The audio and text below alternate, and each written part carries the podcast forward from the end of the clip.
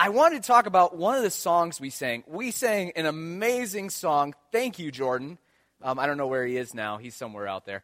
Um, Jordan played a song called There Is a Fountain Filled with Blood. And yeah, exactly. It is an excellent song. And I wanted to give you a little background of the author of that song. It's actually a sister song to the song Amazing Grace. Now, Amazing Grace was written by the pastor John Newton, who is very well known, was an amazing hymn writer. And what John Newton did was he was discipling a man who suffered from extreme depression. He had tried to commit suicide about four times throughout his life, I believe. It might have been three to four times. Every 10 years, this person was so, so despairing of life that he tried to just give up and quit. He had a horrible childhood. His mother passed away very young. His father just sent him off to boarding schools. Things did not go well for this man. His name was William Cowper. And at around I think he was about 30 ish, 40 ish, he started being discipled by John Newton. And John knew that William Cowper was an excellent poet. He wrote the most beautiful poetry. And so his way of talking and spending time with William was to say, hey, you know, we have all this time together. Let's write a hymnal for our church. Not, hey, let's exchange some poems. Not, hey, you know, let's just talk about the Bible. He said, let's write a whole hymnal for our church. So between the two of them, I believe they ended up writing somewhere between 175 and 300 hymns. Just writing one hymn after the other. And it's called the, the Olney Hymnal. And it's full of these amazing, beautiful hymns. And there is a fountain filled with blood is actually one of them. And so every time I hear that song and start to think it, start to sing it, the first thing that comes to my mind was this was written by a man who despaired of life constantly. This was written by a man who had suffered the worst atrocities in his life. He lost so many things. He had just terrible things to happen, and, and it had just an unbearably difficult life. One example his crush growing up was his cousin. He was in love with his cousin, and good news, it didn't turn out. So he didn't end up marrying his cousin. But so he just had this horrible life.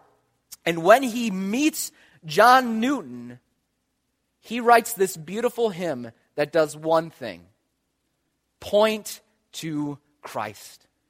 Everything in that hymn is about forgiveness that is found in Jesus Christ. It's not like, hey, I'm going to fake trying to be happy go lucky. It's not, hey, I'm going to write something that's meant to cheer me up. He writes a hymn that points himself and points the whole church to Jesus. And so every time I hear that hymn, I think, here is a hymn that was written to call to the darkest place, to call to people who are walking through the valley of the shadow of death, as William Cowper did and call them out of that darkness into life. Now, the question you might ask is why in the world did you tell us that? Well, the reason is so you would know. I'm telling you that so that you know, because some of you might be benefited, that you might benefit from that. You know, that, that's a question that we ask. Why are you telling us this? It starts probably around, let's say, third grade in school teachers all of a sudden start getting the question why, are, why do we have to know this? Why, why are you telling us this? And then it evolves in college and high school to the question that I think every teacher dreads, which is, will this be on the exam? Not, why are you telling us this? It's, I care so little about everything that you're teaching me. I'm going to ask you if it's going to be on the exam because that's the only way it'll matter. I'm writing it down, but if it doesn't, it's not on the exam, I'll just erase it because I need the room in my notebook. And so that question comes up over and over. We just, there's so many things in this life. We learn about so many things. We hear so many things. We just have to ask, you know, how, how important is this? And that's the question that comes up with First John, with the very end of First John. Because John has told us all this stuff. There's a lot going on. And so the question we might ask is is this going to be on the exam? Does this, does this matter? is this important? A wise man told me this Wednesday, goes by the name of Dave Petrick, told me this Wednesday that Jesus doesn't mince words. He doesn't just throw away words. He doesn't just say things for the sake of saying, saying them. That everything that he said was important. And what Dave said inspired me as I was looking at this text, and it caused me to see that John wrote everything with importance behind it. Everything that he had written here mattered. Just as his Savior said everything and was clear that it all mattered, John too tells us everything and makes it matter. So, what are we supposed to do? What is this text going to be about that we are turning to? Well, one thing I want to explain is that even though it all matters, even though you need to know this, it's hard to remember. Just think back to your, your classes. It's hard to remember everything you learned. Do you remember everything about the Civil War? Do you remember everything about the, the government policies of ancient Egypt? Do you remember everything about trigonometry or calculus or, you know, just algebra? Do you remember those things? Of course not. You can't. And that's why when you take classes in college and in high school, you get these beautiful things called crib sheets. Now, a crib sheet you all have a note card.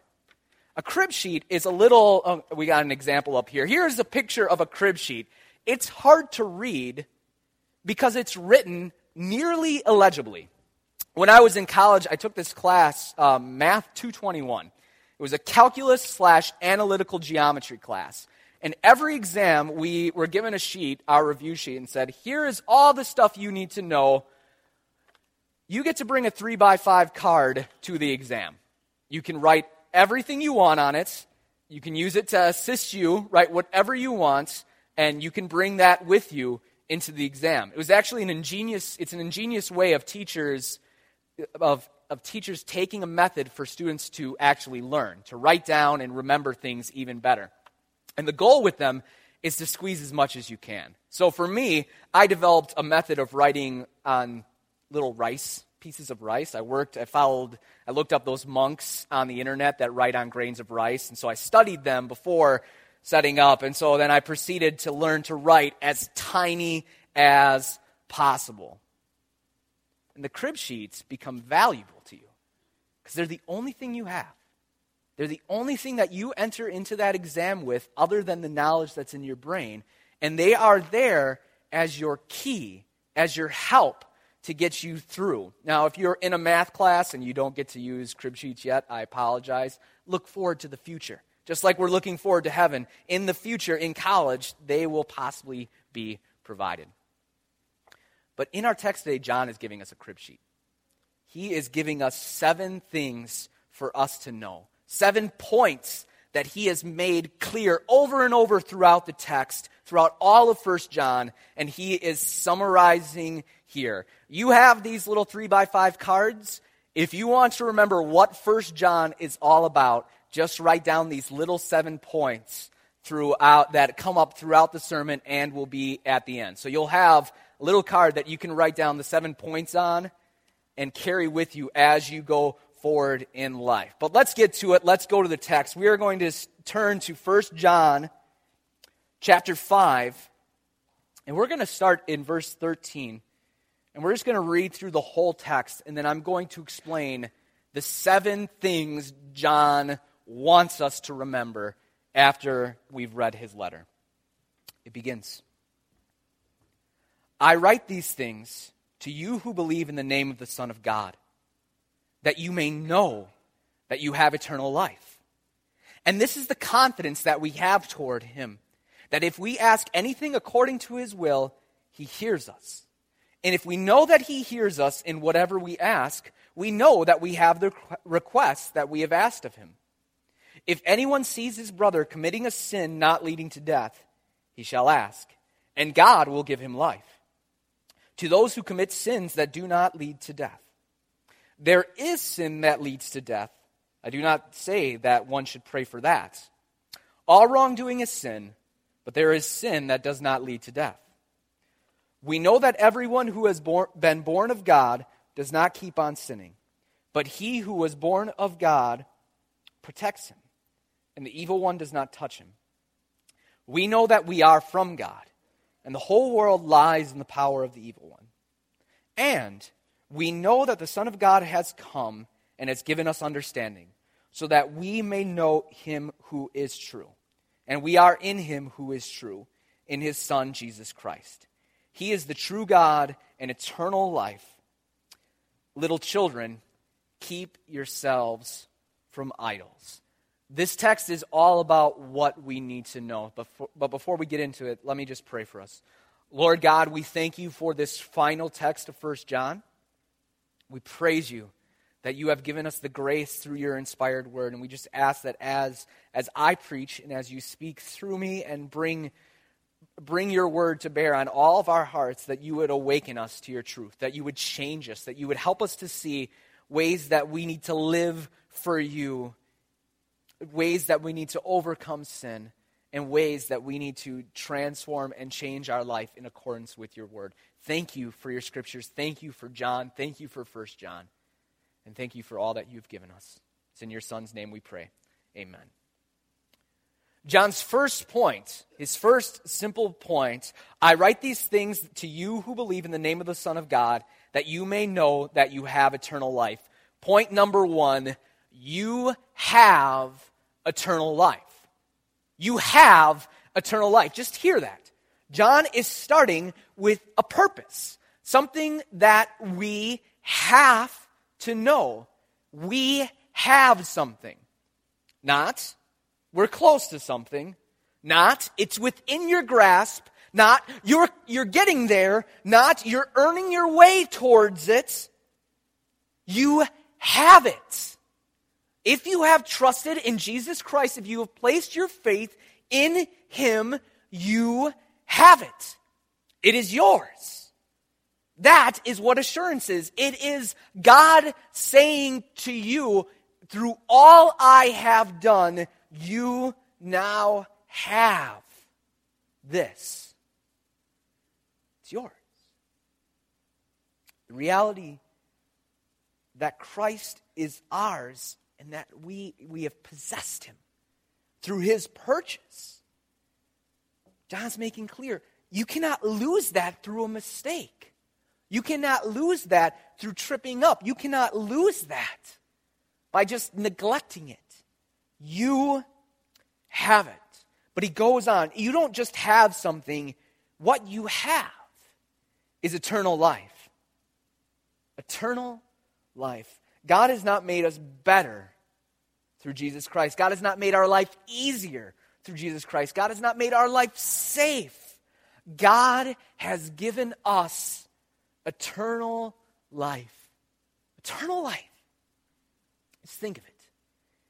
In the beginning, after God had created everything, created man, put man on earth, we fall. The thing he takes away is the tree that would give life. Sin creates a separation between us and God, and what is taken from us is everlasting life. Now a new tree sprouts, the cross. Christ goes to that, pays the penalty, the debt of the sin that we had committed through Adam and Eve, and we regain that which we had lost Him and eternal life. That is what we have. That's what we possess. And we, we, in having that, everything else is gravy. If you separate eternal life and focus on other things in the Christian walk and say, This is what I have, you have nothing. Eternal life makes everything amazing. It, it commends us to be on mission because we know that as we go out, this world isn't everything we have. We look forward to a greater world. And so we can take chances and make mistakes. We can we can do. So we have eternal life. Early in 1 John, in chapter 5, John says this. He says, This is the testimony, verse 11. This is the testimony that God gave us eternal life, and this life is in his Son. Whoever has the Son has life. Whoever does not have the Son of God does not have life. And eternal life bears us confidence. It gives us confidence. Confidence is just faith in something, it's faith in something stronger than us. And it gives us con- confidence to the fact that if Christ has died for us, if he is taking us home with us, then it means one very important thing. It's point two that he hears us. He hears you. That's the second thing that John is trying to make clear. Jesus hears you, 14 through 15. And this is the confidence that we have toward him. That if we ask anything according to his will, he hears us. And if we know that he hears us in whatever we ask, we know that we have the requests that we have asked of him. The Lord hears you. He hears you.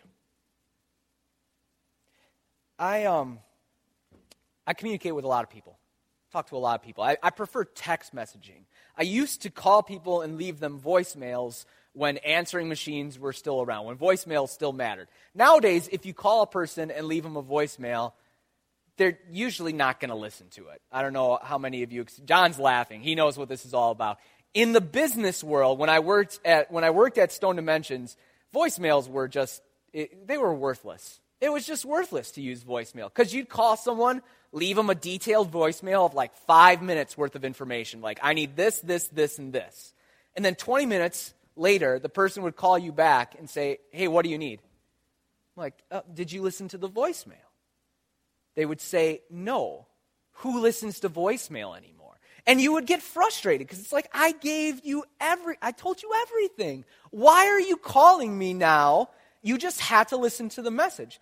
So right now, I don't, li- I don't leave voicemails. I listen to voicemails. So if you leave me one, I do listen to it. Sometimes if I'll look at it and see if it's more than seven seconds long. That's usually the judgment point. Because if it's, if it's less than seven seconds, it just is, hey, give me a call back. That's really all the voicemail is at that point. So you just call the person. But if it's longer than seven seconds long, usually it is an actual voicemail. So I, I don't leave voicemails usually because people just don't listen to them. And sometimes I feel like we pray like we're leaving a voicemail for God. Like, hey there, Jesus. Uh, just checking in. Ah. I was sitting here on the couch and I, I just started worrying about a person.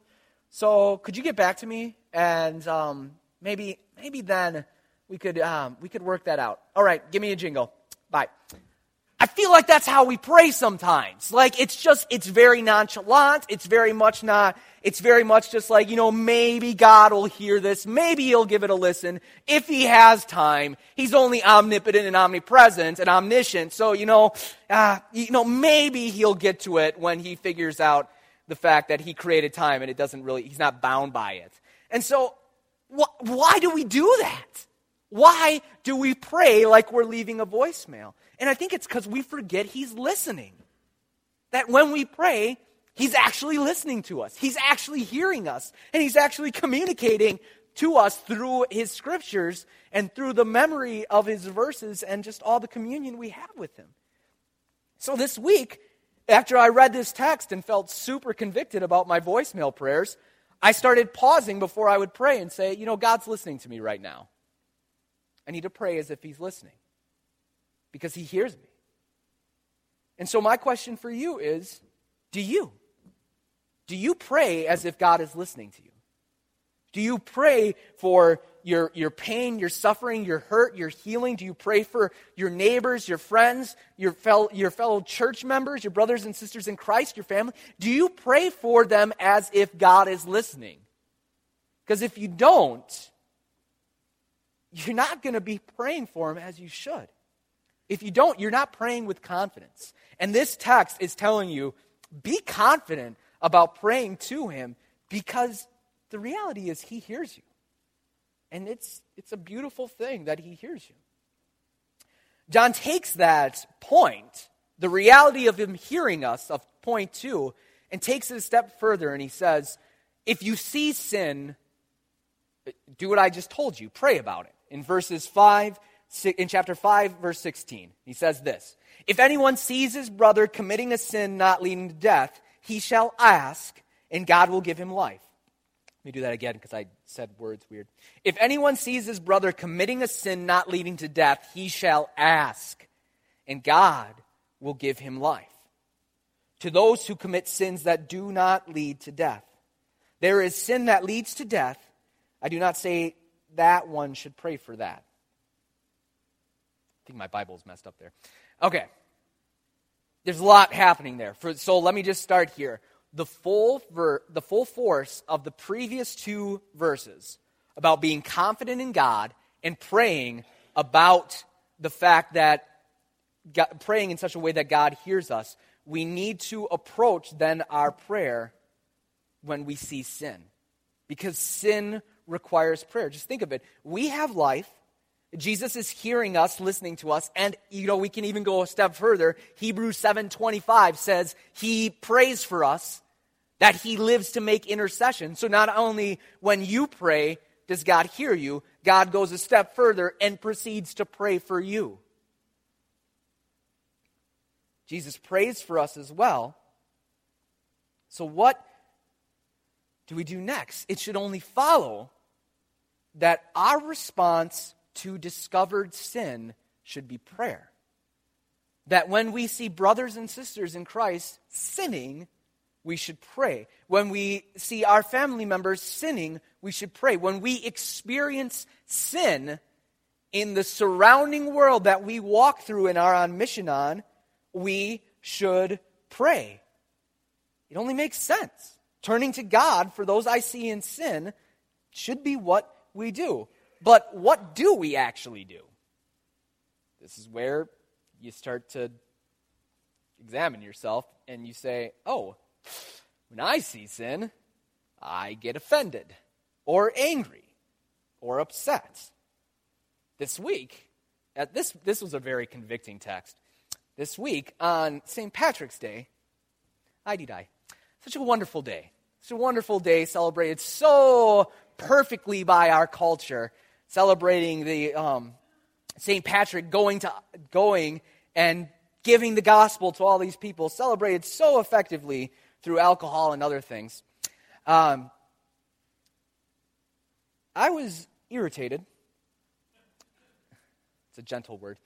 Irritated by some neighbors of ours. We have a fun group of neighbors across the street that have this habit on national holidays or any holiday of sitting outside and putting a sign out that says, You honk, we drink. You honk, we drink. Which is, they did this on the 4th of July too, which was, they, they got a lot more honks. But this year they did it, and it was, it was annoying, but I had my headphones in, so it was more just annoying for Hannah. It was really annoying for the dog. The dog just loved the fact that there were cars driving past our house, blaring their horns for people. And I got to say, the first thing I thought of was at what point do I take the dog outside with me and walk across the street and maybe intimidate them? How much longer do I wait before I call the cops? And Hannah, of course, brought up, like, oh, I really hope they don't do this when we have the baby. Like, oh, man, what would I do then? I would be really mad. And my first inclination was to come up with all these plans. These plans that were probably bad plans, but they were the plans that I made. And then, as later on, Hannah reminded me, as she so often does, does maybe we should pray for them. Oh, oh, I just wrote about that. I'm, I'm working on the sermon, and I literally wrote, pray for the sins I see. And my first response when I see sin is to think about ways to be vengeful towards them. All right. All right, let's pray for him. And then I had the audacity, I had the audacity to pray as if Jesus didn't hear me. So that was the next thing I did. So not only pray for them, don't pray for them in a slightly mocking manner because Christ doesn't like that. He does not like that at all repentantly pray, Lord, please do not let them get into any accidents. Lord, please change their heart so that they celebrate St. Patrick's Day in a mild way. with corned beef and cabbage and Reubens, the beautiful way that God has given us to celebrate this day. You know what? Even just have one drink. Honk if you love Jesus. All kinds of things they could be doing. I mean, there's just so many opportunities. But my flesh turns me away from that. There's a text I want to point you to as far as dealing with this. And I'm, going to make it a little bit more personal. Um, not personal, because that was very personal. I'm going to make it more specific. James 5:20 talks about this type of prayer, but he says it very much in the confines of the church. And when we are struggling with a brother or sister in Christ, or when we specifically see a brother or sister in Christ who are sinning, James 5:20 says, "Pray for them and bring them back. Seek them out." And so that's what God would have us do. When you see sin, pray. Pray for any sin you see. But if you see sin within the brethren, within the church, pray and pursue. Because there's a great reality that John goes is, is saying as he finishes up 16 goes into 17. It's that there is a difference between habitual sin and the flesh. This is verse, verses 17. It says, All wrongdoing is sin, but there is sin that does not lead to death. There's a difference between habitual sin and the flesh. Those are, those are two big words. Um, it's a clarification that John's making. He wants us to know I've been telling you over and over and over don't sin. But also, don't claim not to have sin. Fight sin. He started off right off the bat in John chapter 1 talking about those things. But the discussion often revolves around well, I, I, still have sin. Sin's going on. What am I supposed to do? What is happening here? And he's just making a clarification that there is a difference. If your sin is habitual, it's a problem. If it's a sin that comes up, it's not going to lead to death, to eternal death, but it is still something you must fight. And that's the difference between the two. The, the first one that I, I'm going to describe is the flesh. This is what a Christian deals with it is remaining sin, it's the sin we fight. And what the flesh is, the flesh is sin having its final clawing grasps at us as it is sinking into the pit that Christ has dug for it. Christ has killed sin, he has defeated sin, he has given sin its final mortal blow so that it is dying, and the flesh is just trying to do whatever it can as it falls to its death. It is the enemy we fight. It is the enemy we fight against. It is called sometimes the third member of the unholy trinity of the world, the flesh, and the devil. That's our enemy. The world, the flesh, and the devil. It's not part of our nature. It's not who we are. We have been made new. It is not something we choose and prefer to Christ, but it's something that remains. And so we fight it. But the one that leads to death is habitual sin. It's the sin that made us slaves. It's the sin that keeps us as slaves. The sin that bears only death. John reminded us we have eternal life. Here, he is clarifying that we who have eternal life do not have enslaving habitual sins that we prefer over Jesus. We don't. So he's calling us to fight them. Which brings us back to our previous point in praying for sin. It's where we start. We start within us. What sin must we be bringing to the Lord for life? What sin must we be examining in ourselves to say, Lord, help me to fight this? Help me to defeat it. Help me to overcome it. And is that sin in your life being approached like a master that, you know what, this sin has its reign? It gets to do what it wants. Or is it being approached like an enemy intruder? That you know what? You don't get to stay here. You don't get to stay here. You're not welcome. Thankfully, in the face of that sin, John gives us a reminder, point five, and that's that God protects you. Verse 18. We know that everyone who has been born of God does not keep on sinning. But he who was born of God protects him, and the evil one does not touch him. We're not going to go there, but just think about Ephesians 6 10 through 20. It's a passage on the whole armor of God. In that passage, every piece of armor is described with a modifier breastplate, um, helmets, uh, the breastplate of, the helmet of. There's always this one word that describes the object. And every single one of those descriptions refers to something that comes from God.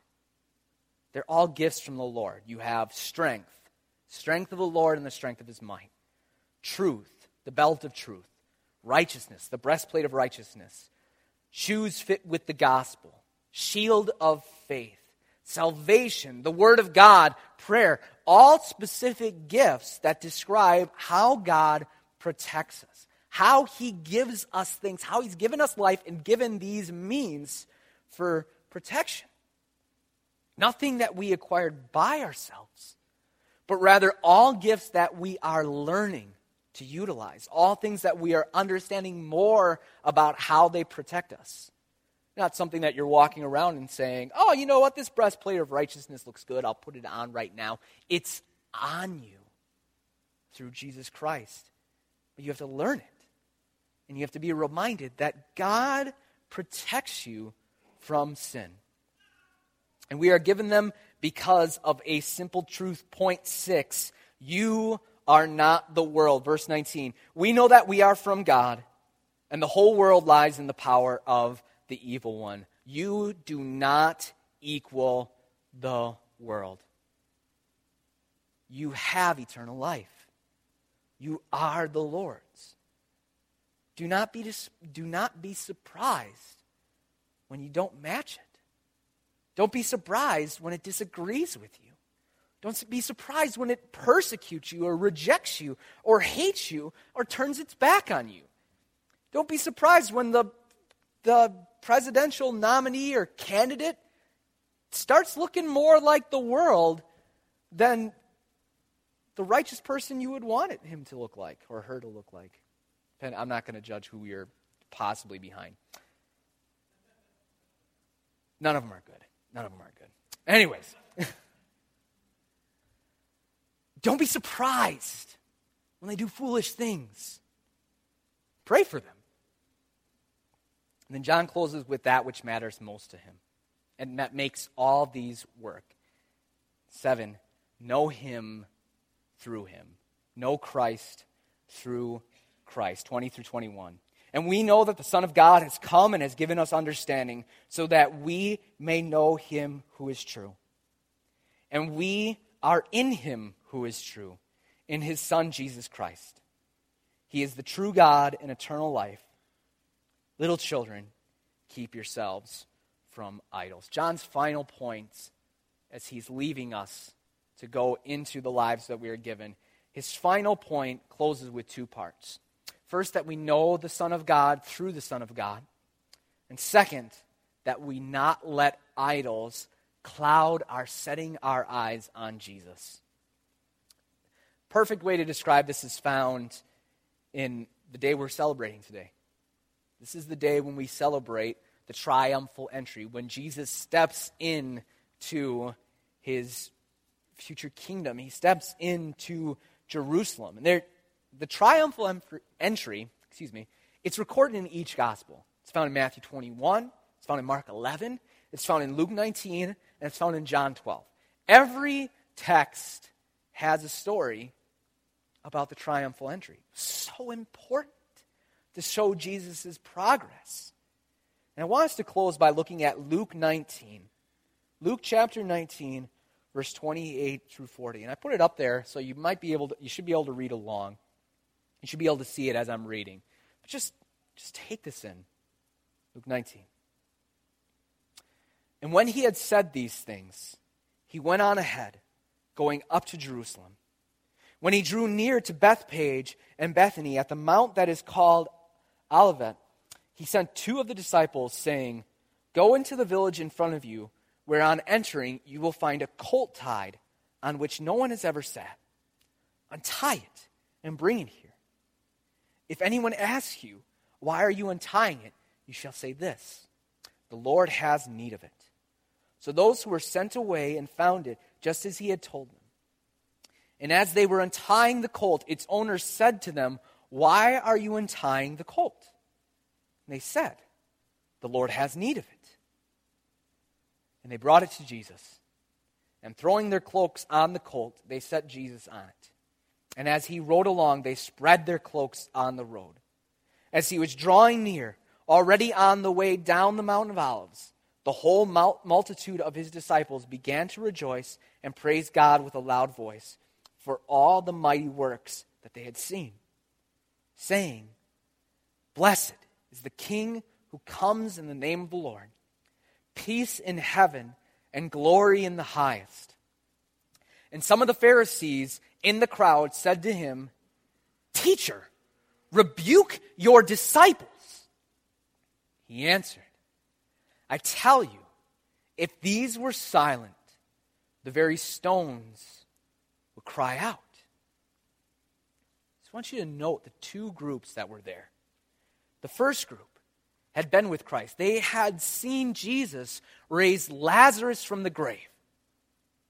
They'd known him, they'd follow him, they'd followed him. They had exclaimed as he was entering into the city, Hosanna. It wasn't in this text, but it's in the other ones. They had exclaimed, Hosanna! Praise be to God. And they are seeing their Messiah King enter triumphantly into Jerusalem to destroy the sin that had so crushed them. Their eyes were fixed on Christ. But there was a second group the Pharisees. And they had followed Jesus a bit too. But usually they followed him in an attempt to trip him up, to discredit him, to show the world that, you know what, he's a liar. He isn't really from God. They did everything they could to get him killed, to stop him. And they ended up succeeding. But they did not keep themselves from idols. They were not little children either, but they had tried to pursue the Lord in the way that they felt was in accordance with him. And though Jesus told them otherwise, they said, We think we have it figured out. They kept their idols, they gave in to them. They set their eyes and their hearts upon them. And they did not see Jesus, and they did not worship him. They saw what they wanted to see.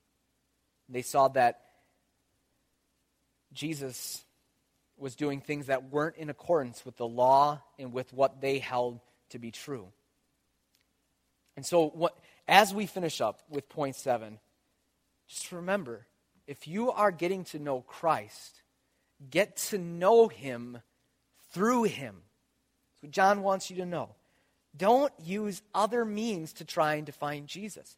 Don't rely on random books that are written by people that don't know the scriptures to define Jesus. Don't base your understanding of Jesus based on somebody telling you something that they think they read at some point and now they're an expert. Base your knowledge of Jesus on the scriptures, on the Word of God, and those that actually teach from them. And prepare for this week. This week is Good Friday. It's, it's the week of Easter. We are entering into this week. It's great thing about the triumphal entry in Palm Sunday. It just works with the picture. We're walking into it, we're entering into it. And remember the seven things. Number one, you have eternal life. It was purchased through the cross. Number two, he hears you. Be confident. He hears you. So pray. Talk to him. Talk to him because he's on the other side of the line. Number three, do you see sin? Pray. Don't judge. Don't get offended. Don't get angered. Turn to the Lord and pray for help. Help. This sin needs the solution that only you can give. So turn to the one who can give it. Four, Habitual sin does not equal the flesh. If you are sinning, but you trust in Christ, don't treat it as something that can't be overcome. Treat it as something you're meant to fight. Number five, God protects you. Rely on Him. Turn to Him. Choose Him. Number six, remember, you're not the world. You are not the world. And number seven, know Him through Him. Turn to Christ, He who comes in the name of the Lord, our Savior King, who came gentle and riding on an adolescent child donkey, a colt. He who, if not if not for us crying out to him, would have rocks crying out to him. Know him. And as you go out into the world, remember what John has told you. Seven simple things about who you are and how your life needs to proceed with Christ in it. Because guess what? Now you know. Now you know what you have and who you are. Hosanna to the Son of David. Blessed is he who comes in the name of the Lord. Hosanna in the highest. Pray with me. Lord God, we thank you that we know you. We thank you that we can know you, that you have declared yourself mightily through your scriptures, and you give of your Holy Spirit for us to walk in you. We pray that as we encounter the things that John told us of, that we would remember our crib sheets, that we would pursue all this life with the things we know for the comfort and the strength that they give. We pray that we would rely on you. We pray that as we go forth into this week, into this world, that we would remember that which you said in the prayer that you taught us. That your kingdom must come, your will must be done on earth as it is in heaven. It has come, and your will is being done. Please reveal it through our lives and as we prepare for Easter. It's in your name we pray. Amen.